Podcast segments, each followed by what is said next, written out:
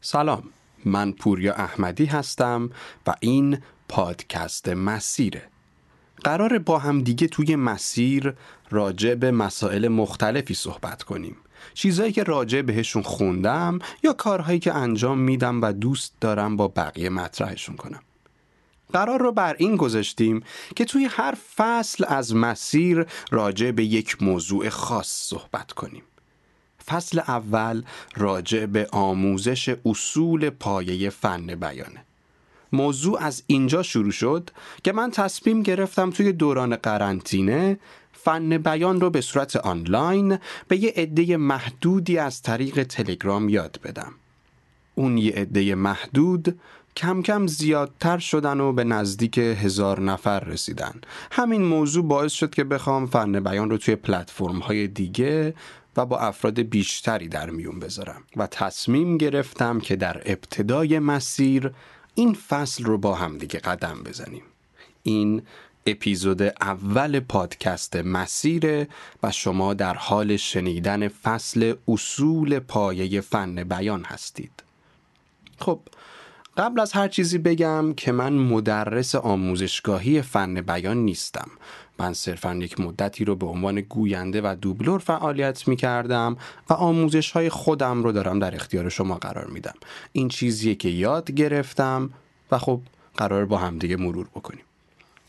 قبل از هر چیزی برای بیان کردن ما نیاز به گرم کردن فک و لبها و زبون داریم که اصطلاحا بهشون عضلات سخن گفتن هم میگن یا عضلات صداساز. اینو در نظر داشته باشید. ما برای اینکه بخوایم دوره هایی رو بگذرونیم که بتونیم یک گوینده خوب بشیم حتما باید آموزش های آموزشگاهی رو و تحت نظر یک استاد ببینیم. اما این چیزهایی که قراره با هم دیگه کار بکنیم صرفا برای پیشرفت و توسعه شخصیه.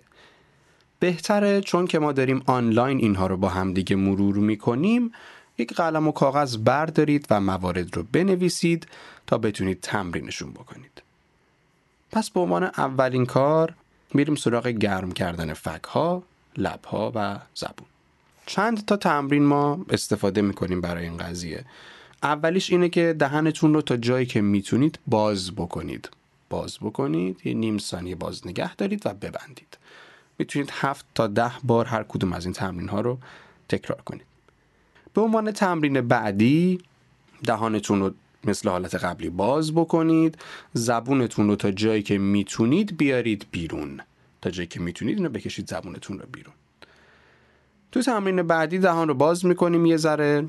و فک رو به چپ و راست میدیم فک پایینی رو. فقط این حرکت رو خیلی محکم انجام ندید چون که خب ممکنه فک آسیب ببینه. به این کاری که مثلا آروم انجام بدین برای روون تر شدن فک برای ادای کلمات. تمرین بعدی که مخصوص زبون هستش چرخوندن زبون داخل دهانه. فکر بکنید که ما با دهان بسته یا حالا یه ذره باز قرار تک تک نقاط دهانمون رو با زبونمون لمس بکنیم.